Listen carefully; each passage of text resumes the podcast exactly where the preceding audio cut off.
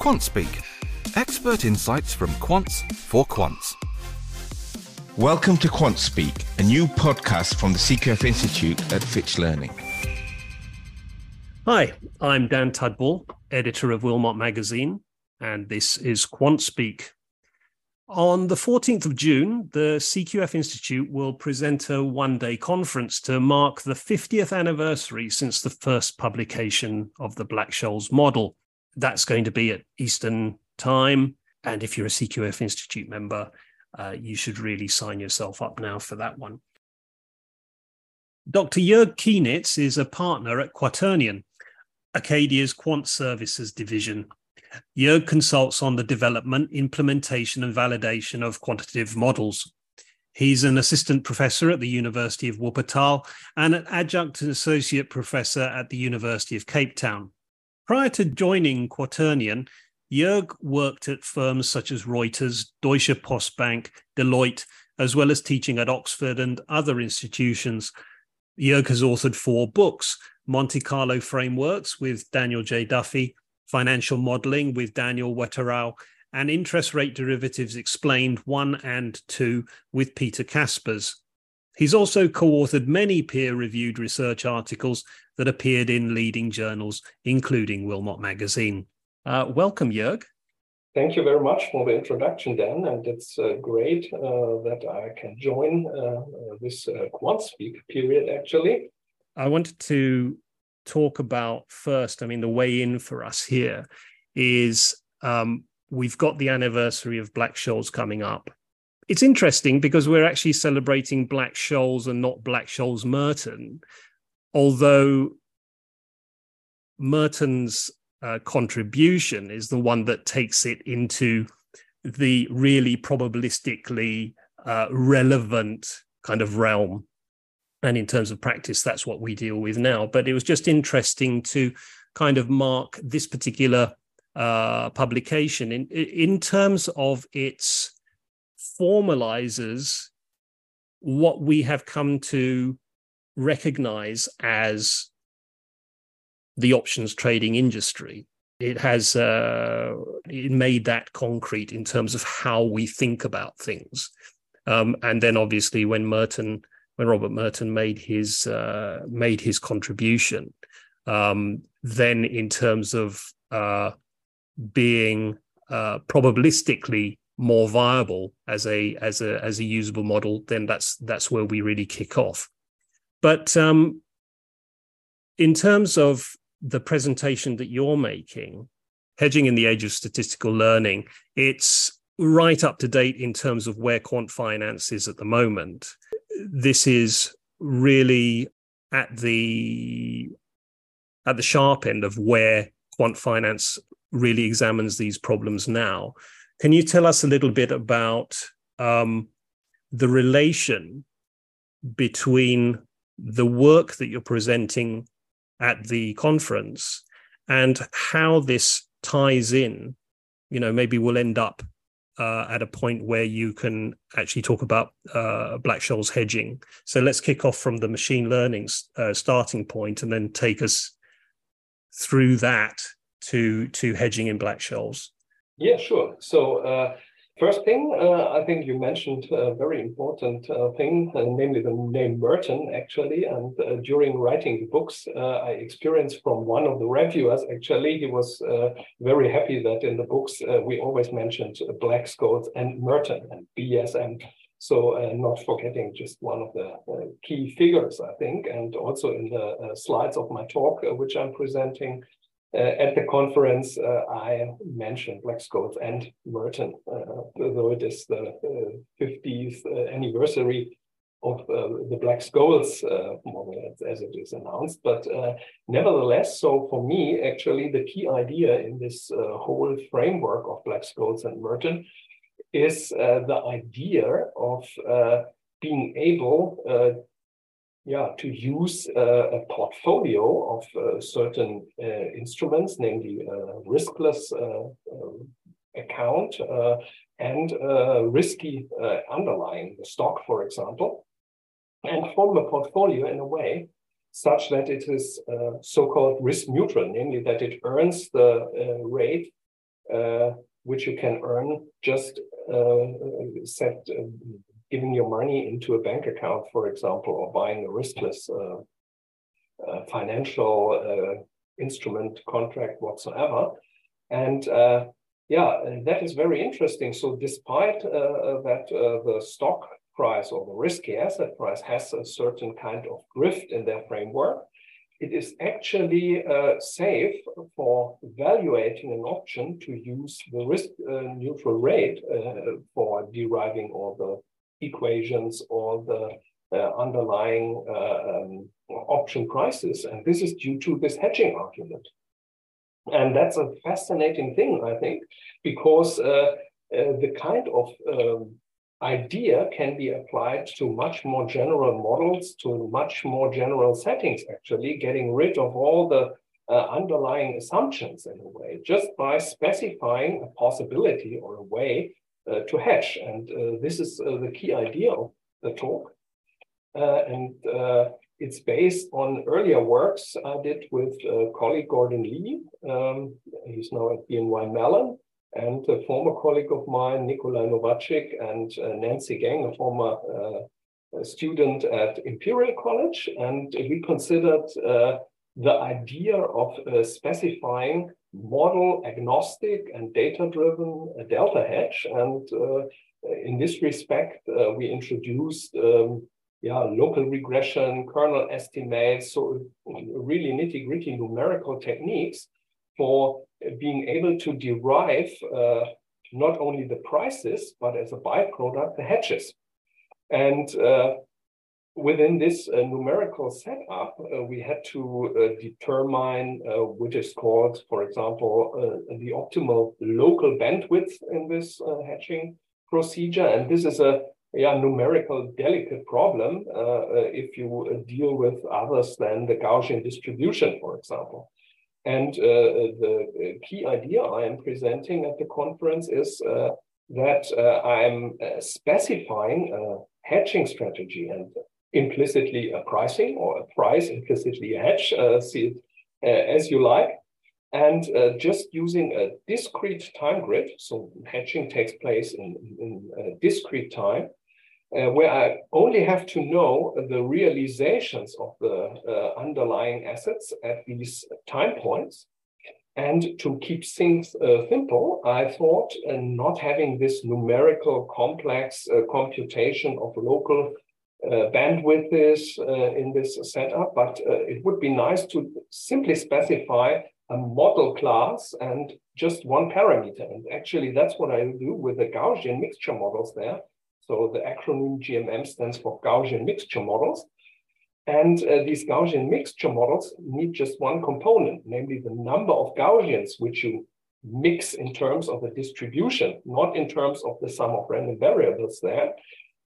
Yes, and with this setup, somehow, you can handle quite complex distributions. So bimodal distributions are possible, distributions where the tails are not that of a Gaussian, they can be skewed, and so forth.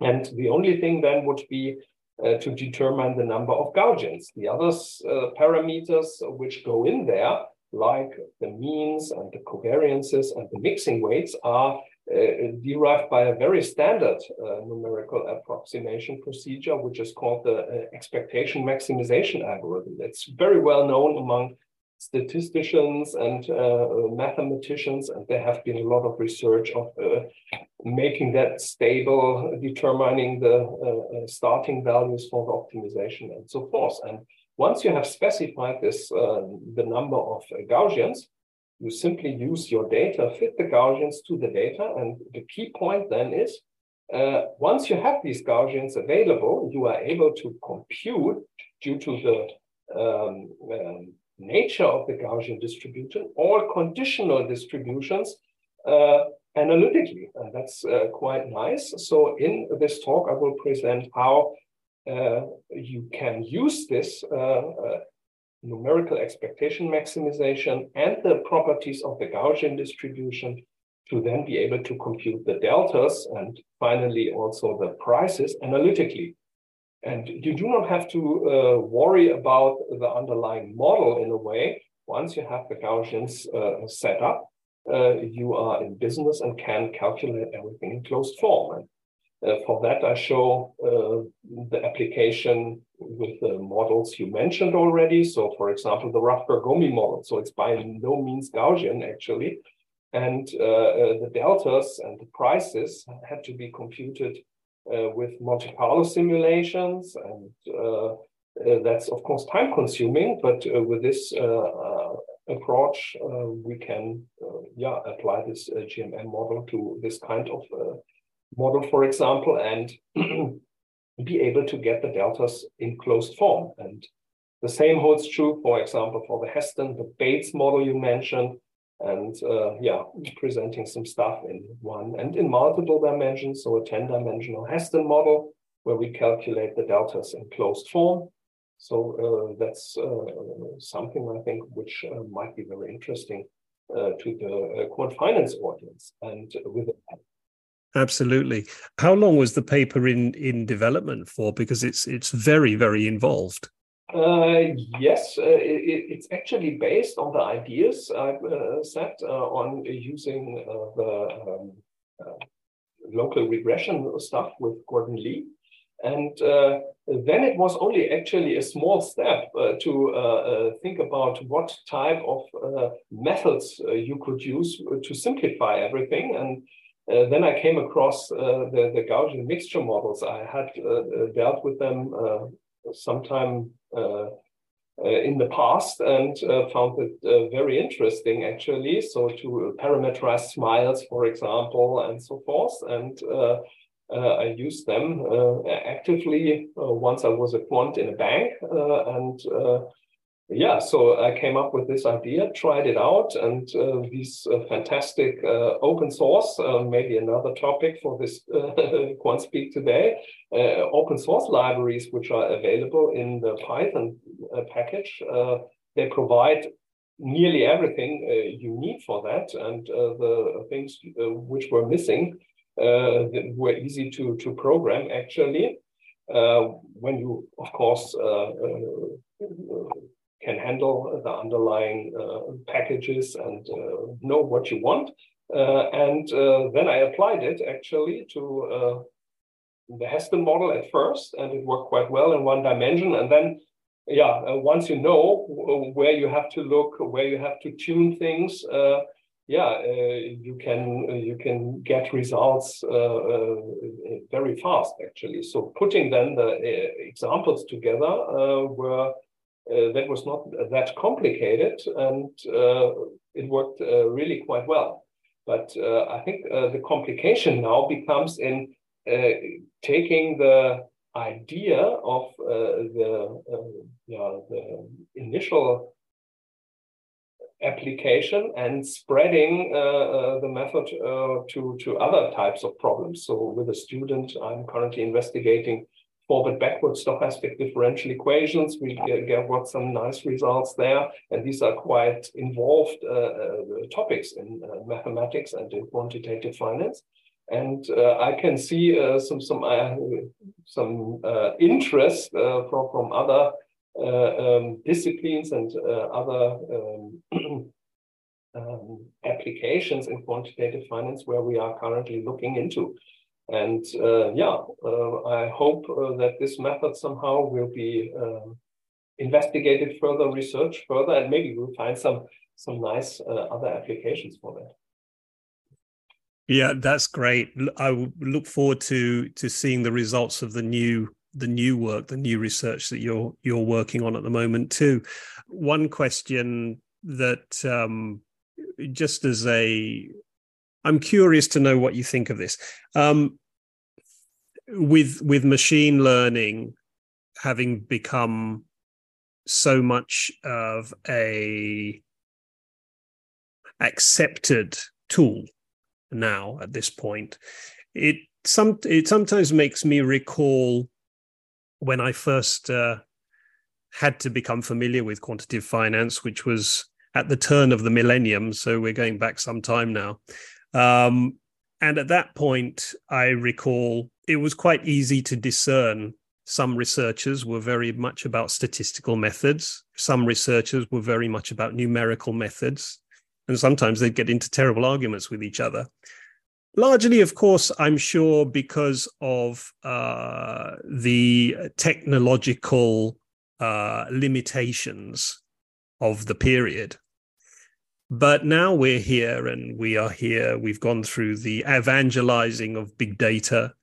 We've moved into the machine learning era and the associated artificial intelligence issues as well. And I was just wondering whether you might reflect on whether machine learning has sort of represents a form of victory for the statistical approach, if you will. What do you think?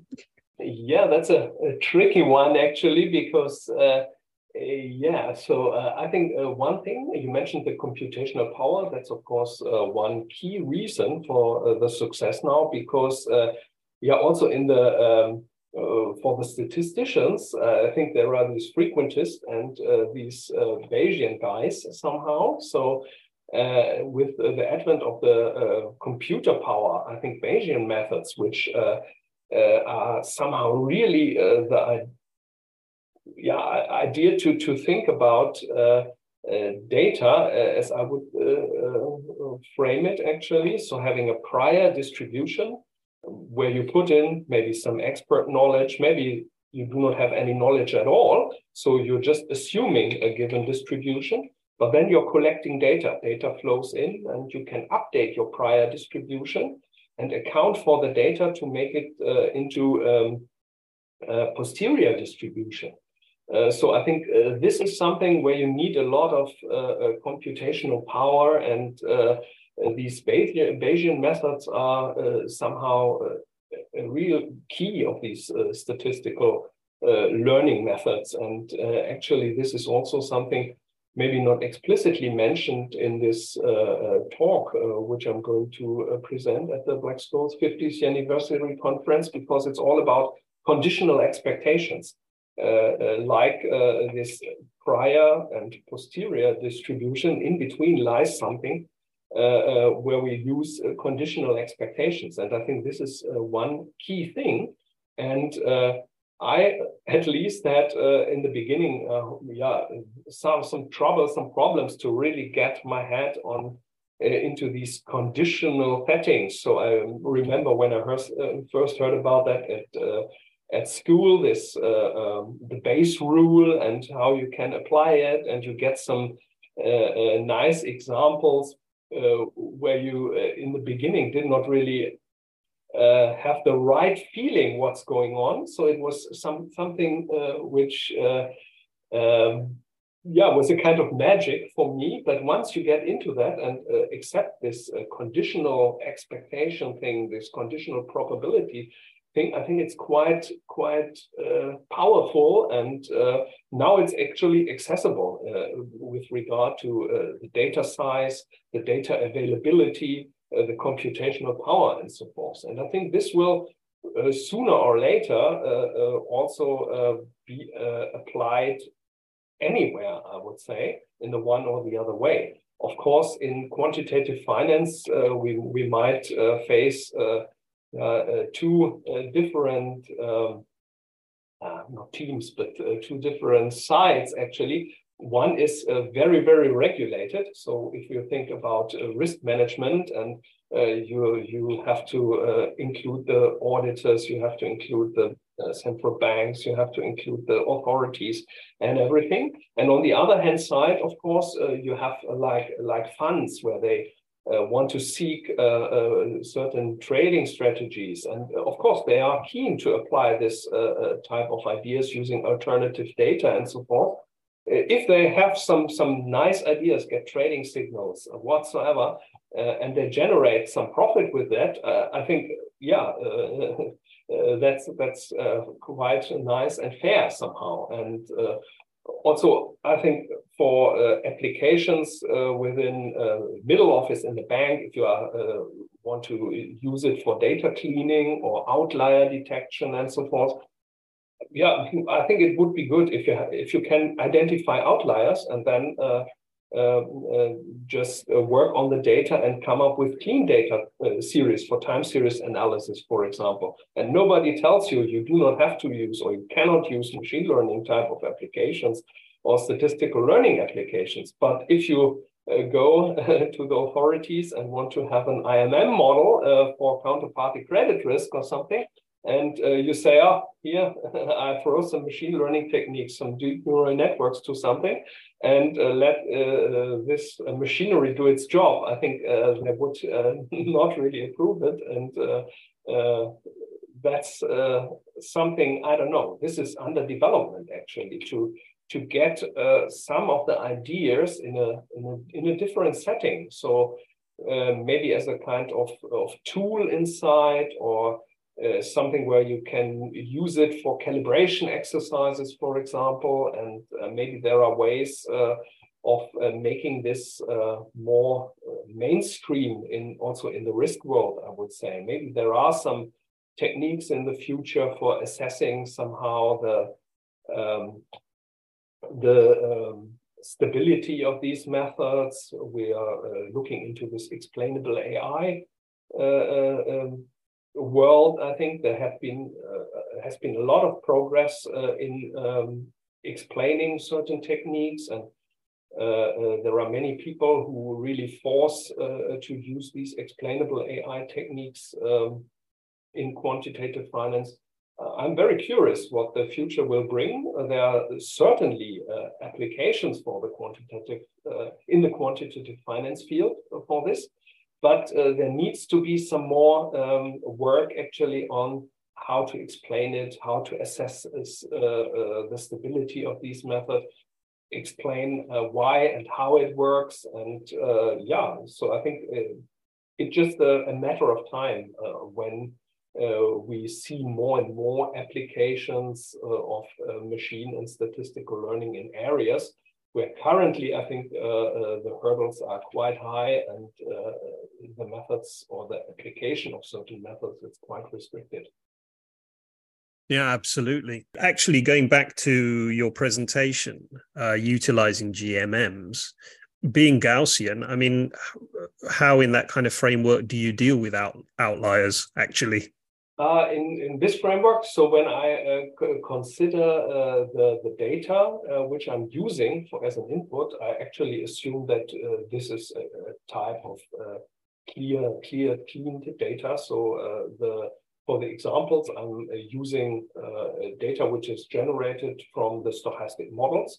So of course, they could be flawed, there could be outliers. If you use, for example, the wrong Monte Carlo simulation method for the Heston or for the Bates model, I think that is not really appropriate. And in real life, so for example, I also present some applications of synthetically generated data by using variational autoencoders or QuantGANs, so the generative adversarial network type approaches. You have to account somehow for how the data looks like. It's like in a linear regression, I would say. If you apply linear regression in the very, very easy setup for pricing a Bermudan put option just on one stock using GBM, for example, and have a very long dated option, you face the problem that the GBM generates quite large range of the values, actually. And if you simply use the linear regression with polynomials degree 2 or 3 somehow, and just throw it to the data, you will see that the results might not really work out. So you have to adjust your basis functions. Maybe you have to restrict the data to a certain interval somehow, and ask yourself if some realizations of prices beyond, I don't know, very large numbers are really feasible. But on the other hand side, if you cut off somewhere, you would implicitly destroy the distribution. So of course, there are always some types of techniques you have to apply for making these methods work. And in the examples I present, actually, I'm not caring for outliers, but once you have specified, for example, from real-life data, the valuation of the GMM in a way that you calculated the weights, the means, and the covariances to have your GMM model, it's not only something where you describe the data, but it also has the potential to generate data because you can sample from a GMM model in a way. And that's also quite interesting because what I could do actually would be that I can take a universe of stocks which are available, for example, for a certain time period, have their common distribution in terms of the Gaussian mixture model. And if I now want to have one realization of one of the constituents at a certain value, I can condition on all the other variables in a way. So having, say, for example, a 10-dimensional Gaussian distribution, and I want to keep 9 of these fixed and just want to sample 1 under the assumption that I know the distribution and the realizations of the other 9, I can generate this just one realization there. And that's quite fine because of quite nice, because one can use it in conjunction with bridging techniques for imputing data, and maybe also for forecasting or backcasting data in a way. So having a kind of conditional backcasting mechanism, which might be very interesting in setting up risk systems, or for, I think, exchanges where they have to somehow backcast time series into the past for some new companies which are now listed on an exchange, for example, and there is no data, or for certain interest rates, maybe, that are newly introduced, and where you just have only a small time series, but you need to provide, I don't know, a time series which is 2, 5, or even 10 years long. So I think there are some potential applications in that as well. So being able to conditionally generate data, like using the GMMs or conditional variational autoencoders, conditional GANs. So conditional distributions, I think, are very, very interesting and have a great potential, not only in pricing and hedging applications, but maybe in real life applications for people working with market data. So to just backcast time series, impute missing values in time series, and so forth. I feel reassured. Thank you, Jörg. You were talking about the part that open source software played in the process of doing the paper. This is a very important area, I feel. I mean, what are your reflections on having that community, the openness of it? This is something that will also lead on to a little bit of talk about the collaborative process as well, and what's important in terms of research. But yes, I mean, the role that open source played in this for you. Yeah, so open source, I think it's a very important part of the software business, actually, and people use it in the area of statistical and machine learning all over the place. So we do not want to talk about Python and all the packages, or R and all the packages. I think this is a quite well-established open source community. But I also like using quantitative finance libraries, like, for example, Luigi Balabia's QuantLib, or our contribution at Quaternion or Acadia with the open source risk engine, which is based on QuantLib, actually, but providing a kind of risk management application framework interfaces to assess the QuantLib classes and extend, of course, the functionality there. And what I like, actually, is that you do not have to really rework for doing research in real life all the, say, standard models again and again, and implement a PDE solver, implement a Monte Carlo simulation engine, and so forth, or for the 276th time the Hull and White model, because it's somehow in there and it's it's accessible and it's open source. So whenever you have to document it, you can just show the source code if you want, and documentations and so forth. And it's also a nice collaborative tool, because if somebody has a new idea, a new method that can be used or is important for the community, one can release it into the open source, either added to, for example, ORE or QuantLib, or just make it available. So I think that's very important also to spread the ideas in terms of applications. I think it would be nice if people have the access to the code which you use to produce certain figures in a paper, for example. I think it's just a way of making the contribution, a good idea for a certain task, more accessible. And people, I think, like that, because it's sometimes hard to understand the theory, then sit down, do all the coding from scratch and so forth. So I think that's a really nice thing. And yeah, there are some open source projects. I mentioned ORE, I mentioned QuantLib. There's also a nice library in Java from Christian Fries called FinMatlib.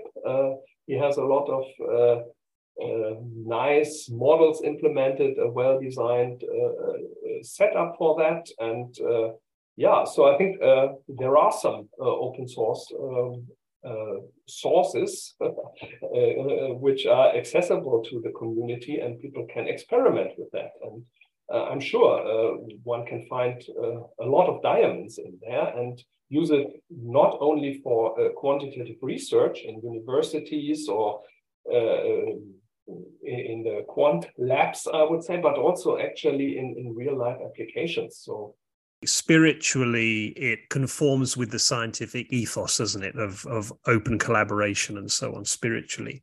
And there's a certain irony that we're dealing with one of the most secretive industries in the world in terms of how people are doing things. So it's an interesting tension there.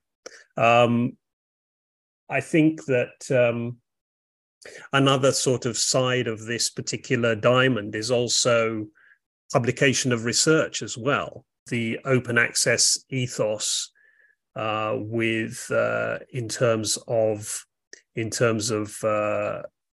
quantitative finance research, a lot of researchers very much lean on releasing their work now through arXiv and other such open access repositories of work. But the one of the questions for me is about sort of completing the circle in terms of the aspect of it that might be missing is the peer review, right? How do we deal with that? Do you think that there's still an important place for publications with peer review, or do you think that it's going to be an area that also is going to be revolutionized as a result of the access to technology, the platforms that are available, and so on? That's a tricky one, actually. I think the peer review is a very important part of research, because it should somehow guarantee that the research which is published has certain quality standards. And it's also good if you're getting the feedback. So the peer reviews I was involved in somehow would really be, or led to very, very good final results in the paper, because, everybody reads it in a different way. Reviewers come back and ask you for clarification. Sometimes, of course, they challenge you, which might be a little bit tedious and bothering, because you have to provide new examples. You have to run it on a certain type of data set they suggest. In the end, actually, it somehow makes the contribution better. It's maybe you're realizing that the initial methodology you provided or the algorithm you used is not stable enough. But once you reacted on the reviewer's suggestion, you see where you can improve your methodology or your paper. And I think that's very important, because in this setup using possibilities like archive, there's often not that great response, or often you do not get feedback on that. And I think the reviewers, maybe sometimes they are too critical, but I think you can always write your rebuttal and defend what you have written, actually. But I think overall, this process is very important, and it improves the research. It improves upon your ideas. You reflect yourself, and I think that is something the quant and the research community does not really give up, actually. And it's also an honor if you hand in your manuscript to a great journal. And after this long review process, maybe also a short review process, if it's already well written, go through. It's a kind of real honor to have some publication in a very well respected, peer-reviewed journal, actually. And it wouldn't be the same if you just have put it on archive and people like it, but having it into a nice, well-respected journal is something different for the researcher, but also I think for the community, they do more profit on that.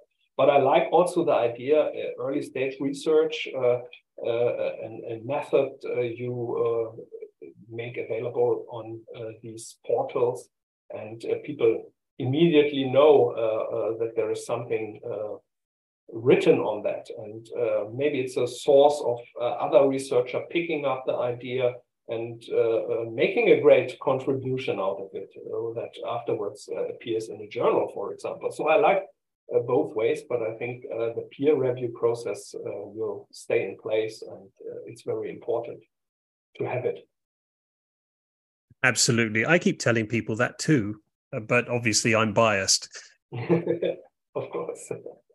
You know, you've had varied experience through the industry over the years, both as a practitioner, as an educator, as a researcher, and as a consultant. So, you know, an interesting question to put to you, I think, is the structuring of teams, the fitting into teamwork, the importance of this kind of collaboration that we're talking about once it's brought down to that pinpoint, which is the team that is executing, whether it's research, whether it's trading, whatever. In your experience, what have been the most important factors for you in terms of establishing yourself within an existing team, and then also defining what is needed to develop teams as well? Yeah, so for me, I think I was always in a position, luckily, I would say, to only have small teams, actually. So I started with leading a team in a German bank, which I really set up from scratch. And in the end, there were 5 people, so not very big. And later on, I led teams within the Quaternion and Acadia setting of up to 15 people. And there, I think you really know all the people in the team. And I think that's very important, because then you can recognize certain skills, certain people, and also honor these skills and people.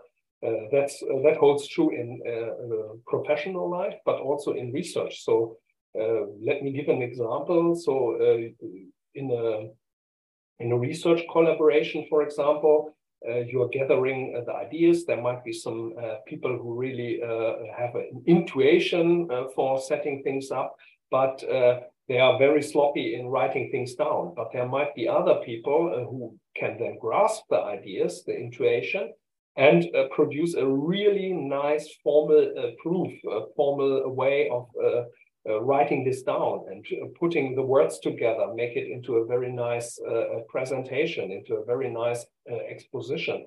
And other people then are engaging in the project, also understanding, contributing, but then in a kind of validation procedure to really read the paper from start to end and then tie everything together so that the success for, back again for this peer review thing, that the success rate of handing in the article to a journal and getting it accepted gets high. And in professional life, I think it's the same. Some people are more introvert, they do maybe the coding, writing reports, putting everything nicely together.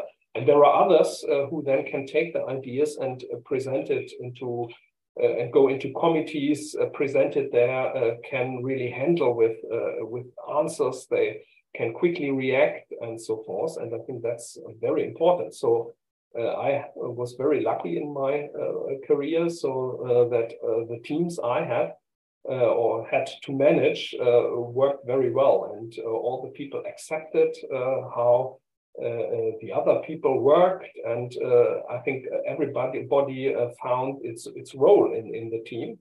And we were lucky to have really all the different characters. So some people are a little bit sloppy, but very intuitional, sensitive, and they could really grasp problems very fast.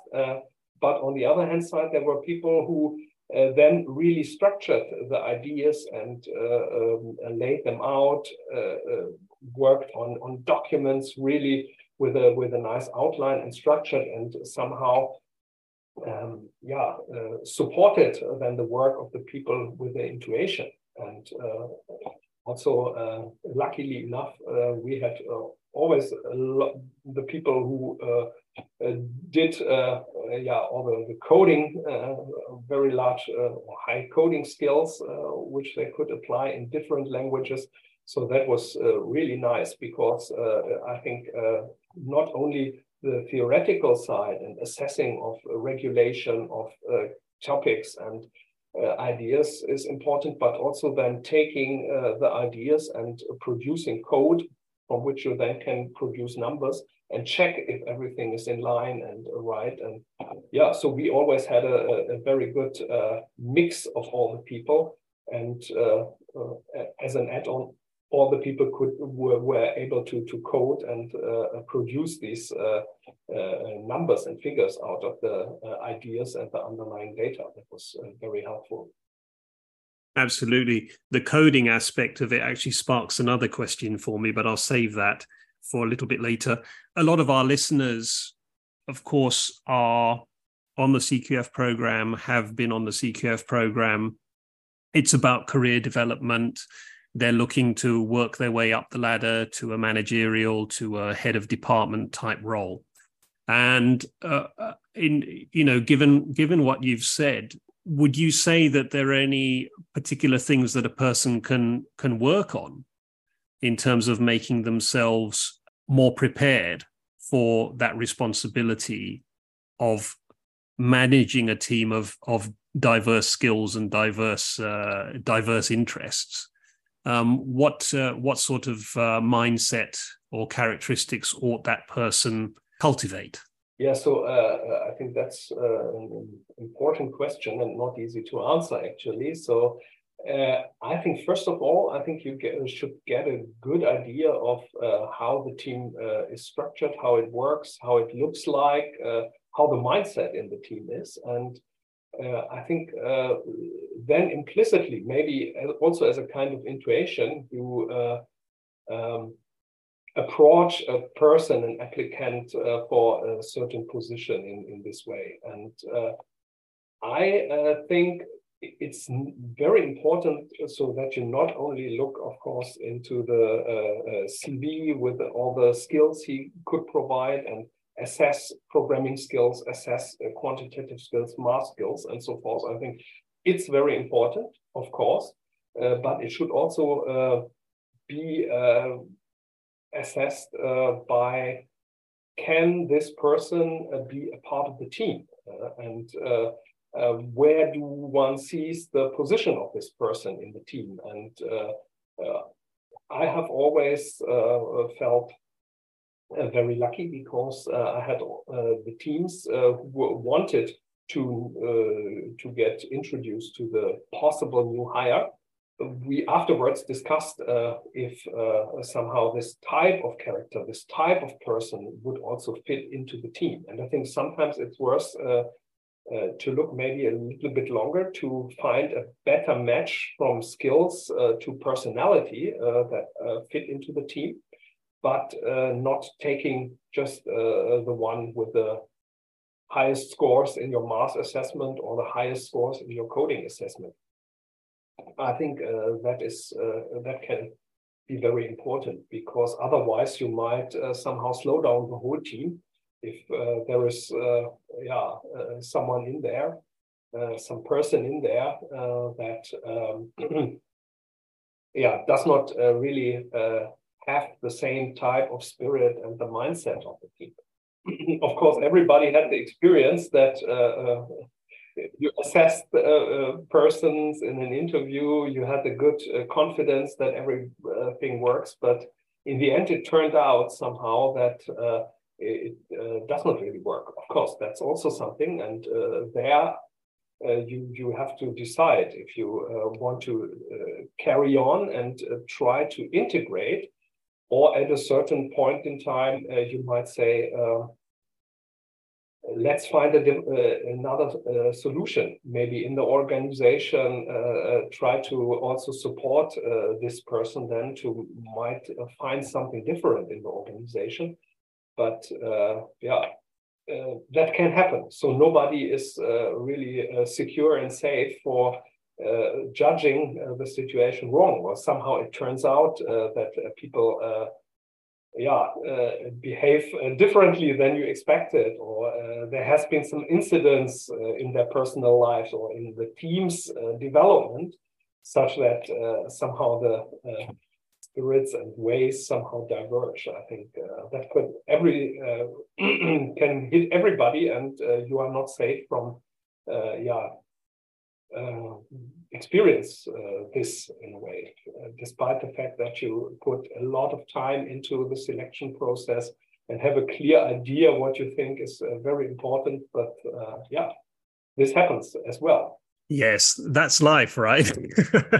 Of course, yeah. And you have to be prepared for that. So I think that's very important for people leading teams, that they always somehow have to be in contact and talk and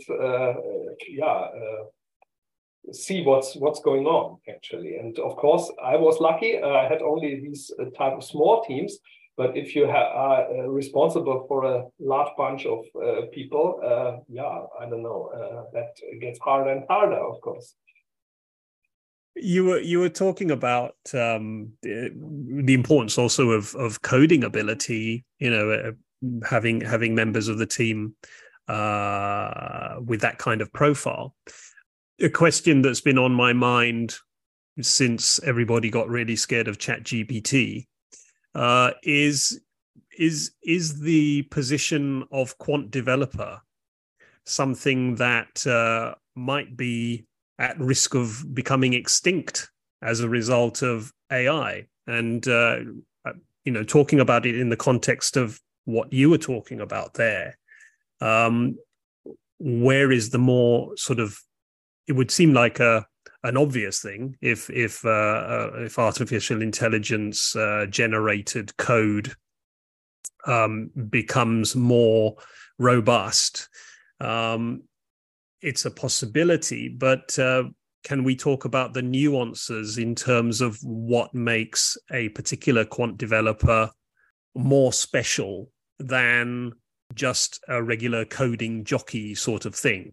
Should quant developers worry, and what's going to make them less worried in the context of how can they differentiate themselves? So I think a quant developer is not only someone writing just a particular single algorithm, actually. I think it's more of having in mind the whole architecture of a certain library or the interfaces, how things work together, and then using this knowledge of enhancing the library by building a new class, building new interfaces, and knowing really what's going on. So I like actually the idea of some software, some ChatGPT kind of thing, of maybe doing more boring things for the programmer. So for example, you have to integrate a new vendor system or a new database type into and make it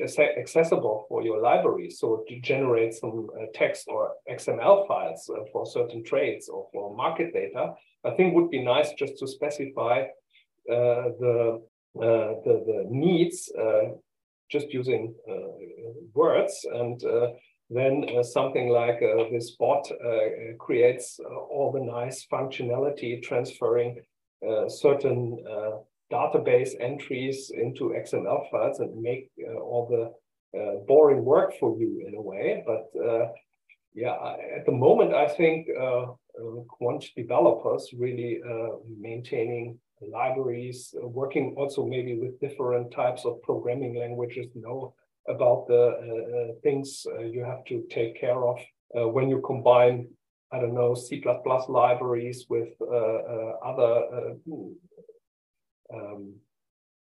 type of code for making interfaces to GUI applications, which are not written in plain C++. I think that's something at the moment quant developers are quite safe actually, but maybe something like translating Python code into R or Python code into C++ or whatsoever. Yeah, there might be potential of using that kind of bots. And as I said, I hope some of the boring tasks might be sooner or later being replaced by that applications in a way. But my experience, at least, is also in the financial industry today. People are seeking quant developers and quantitative analysts, knowing about the models, knowing about the markets, knowing about maintaining libraries, implementing stuff into the library, and so forth. I think, it's a rare skill at the moment. It is because. Yeah, that's what I learned from the students at university. They're currently more eager going into these nice fancy things like self-driving cars and so forth than spending, of course, their professional time in financial institutions, because I think they need somehow this new freedom and spirit of this of these new technologies. And in the financial industry somehow, of course, it's regulated, it has to be regulated. And I don't know, people might not really want to be in this setup where a lot of things are really put in stone, how things have to be done and what type of models can be used. They might be interesting. So do you think that any major pay increases are going to be on the horizon to try and make up? I don't know if this is all about pay. So I've talked to a lot of students, and they said they want to do something, say, meaningful. Either they want to do and apply their modeling skills into climate modeling, try to find out about optimizing certain processes in industry to make it more climate neutral. They want to build, I don't know, fancy applications like ChatGPT, like a self-driving car. So there are a lot of characters around.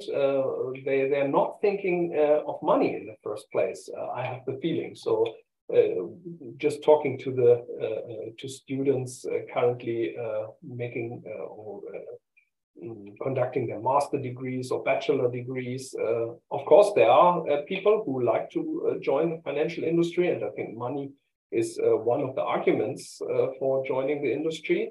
But there are different types of characters. Some are the innovative guys, some are the guys who like to give back something, to improve somehow the overall quality of life, I would term it maybe, and make it sustainable and so forth, but also the people who like to apply their skills in quantitative finance. And one has to say quantitative finance was always a pool of having a lot of ideas from different fields and applying these ideas to certain quantitative problems and questions in option pricing, in hedging and so forth. So a lot of different breed of people, being it statisticians, pure mathematics, physicists, and all these guys have contributed with fresh ideas to the field of quantitative finance. So it's something I liked, because you learn so much new techniques and ideas, and a lot of new inflow from different disciplines is in there, and there's still room for applying new and innovative techniques there, I would say. Precisely. How do we imbue quantitative finance with meaning to the current generation? I think that this is something that needs to be communicated on college campuses in a different way, possibly. I think that, as you say, the heritage of quantitative finance represents the possibilities of the future, I would say, and that's a very important observation. Now, one of Espen Haug's favorite phrases was "know your weapon." And when it comes to programming languages, it seems like there seems to be a new programming language rearing its head every 2 months. What's your view on which languages are apt for what purpose? And is there anything new on the horizon that you view as interesting? So I think the main weapon in quantitative finance is C++. So I think a lot of libraries are written in C++, and C++ skills are very essential, I would say. And I think if you are fluent in C++ in a way, I think it's not that hard for you to learn any other programming language. I think C++ is ubiquitous in the financial industry, but of course all the others like Java, like C#, there is of course Python making its way because of all the packages and the ease of getting up to speed in Python. There are, of course, some other potential candidates like Julia, because this is a very fast processing language in a way. It can handle tasks much faster than Python, and is also easy to learn. So I've experimented a little bit with these programming languages. I find them nice, but it's something, of course. You mentioned the heritage, and I think the heritage is for all the libraries, it's actually C++ code in a way. And I would advocate to learn really the programming language from scratch. So I learned C++ when I started. I'm not fluent in C++ anymore, by no means. So I can understand C++ code and read it a bit, but I think getting to speed and really programming C++, I would have to spend a quite a decent amount of time to do that again. But it depends. So if you really aim for being a quantitative developer, I think this would be a very good choice to go with C++. If you are somehow using programming language as a kind of tool of just checking certain things, writing code snippets, not really maintaining libraries. I think Python is very nice. Statisticians, of course, they are advocating R, and there's always this competition, R and Python. I do not want to engage into that. I think both languages, they have There are pros and cons, actually. But I think once you decided how to or which type of language you want to use, then take this slogan from Aspen by heart and really learn the programming language. So not just gluing together certain code snippets from the internet and writing a Python program. So I think then you really have to know your weapon and learn the programming language. Really that you can apply it, be fluent in it. If you use a new package, really get into the functionality, really know what's going on. I think that's very important. No matter which programming language you choose, I think really getting into it when you want to apply it in real life, that's and in research would be important actually. But if you want to have a great career as a quant developer in quantitative finance, I think C++ would be the programming language to go for, actually. Exactly. Of course, we have to say that because we don't want to be excommunicated by Daniel J. Duffy either. So that's another strong reason to promote C++.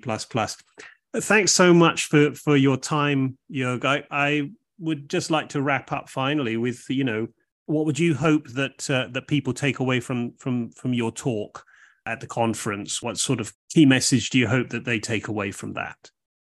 So I think the key message would be to see another angle or another aspect of the Black-Scholes Merton or Black-Scholes approach of pricing options, of the framework there, and thinking about how to adapt the key ideas. In my case, it would be the hatching, and apply it in a different setting, using statistical learning, for example, maybe incorporating other ideas like this indifference pricing ideas. So just seeing a certain angle of the contribution of Black-Scholes and Merton, and not just having the PDE and the Black-Scholes formula in mind, but all the aspects. And one aspect, as I said, is the idea of hedging and how one can use this basic concept in maybe in a different setting, using different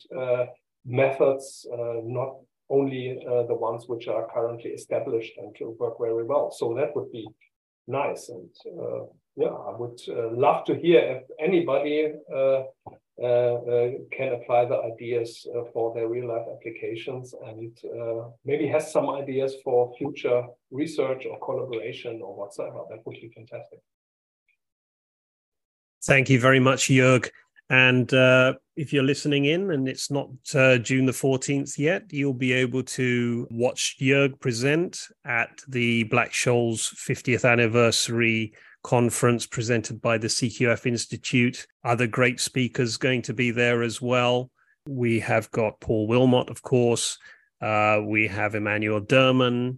We have Robert Litterman, Laura Bellotta, and a host of others. And hopefully some Eli Ash as well. And we have hopefully some surprise speakers who are going to be announced in the near future. So that's on 14th of June. CQF Institute members attend for free. And of course, membership of the CQF Institute is for free as well. So you have no excuse. Thanks very much. Thanks, Jörg. Thanks so much. Thank you for listening to QuantSpeak. Don't forget to subscribe, and do sign up to the CQF Institute for more insights into quant finance.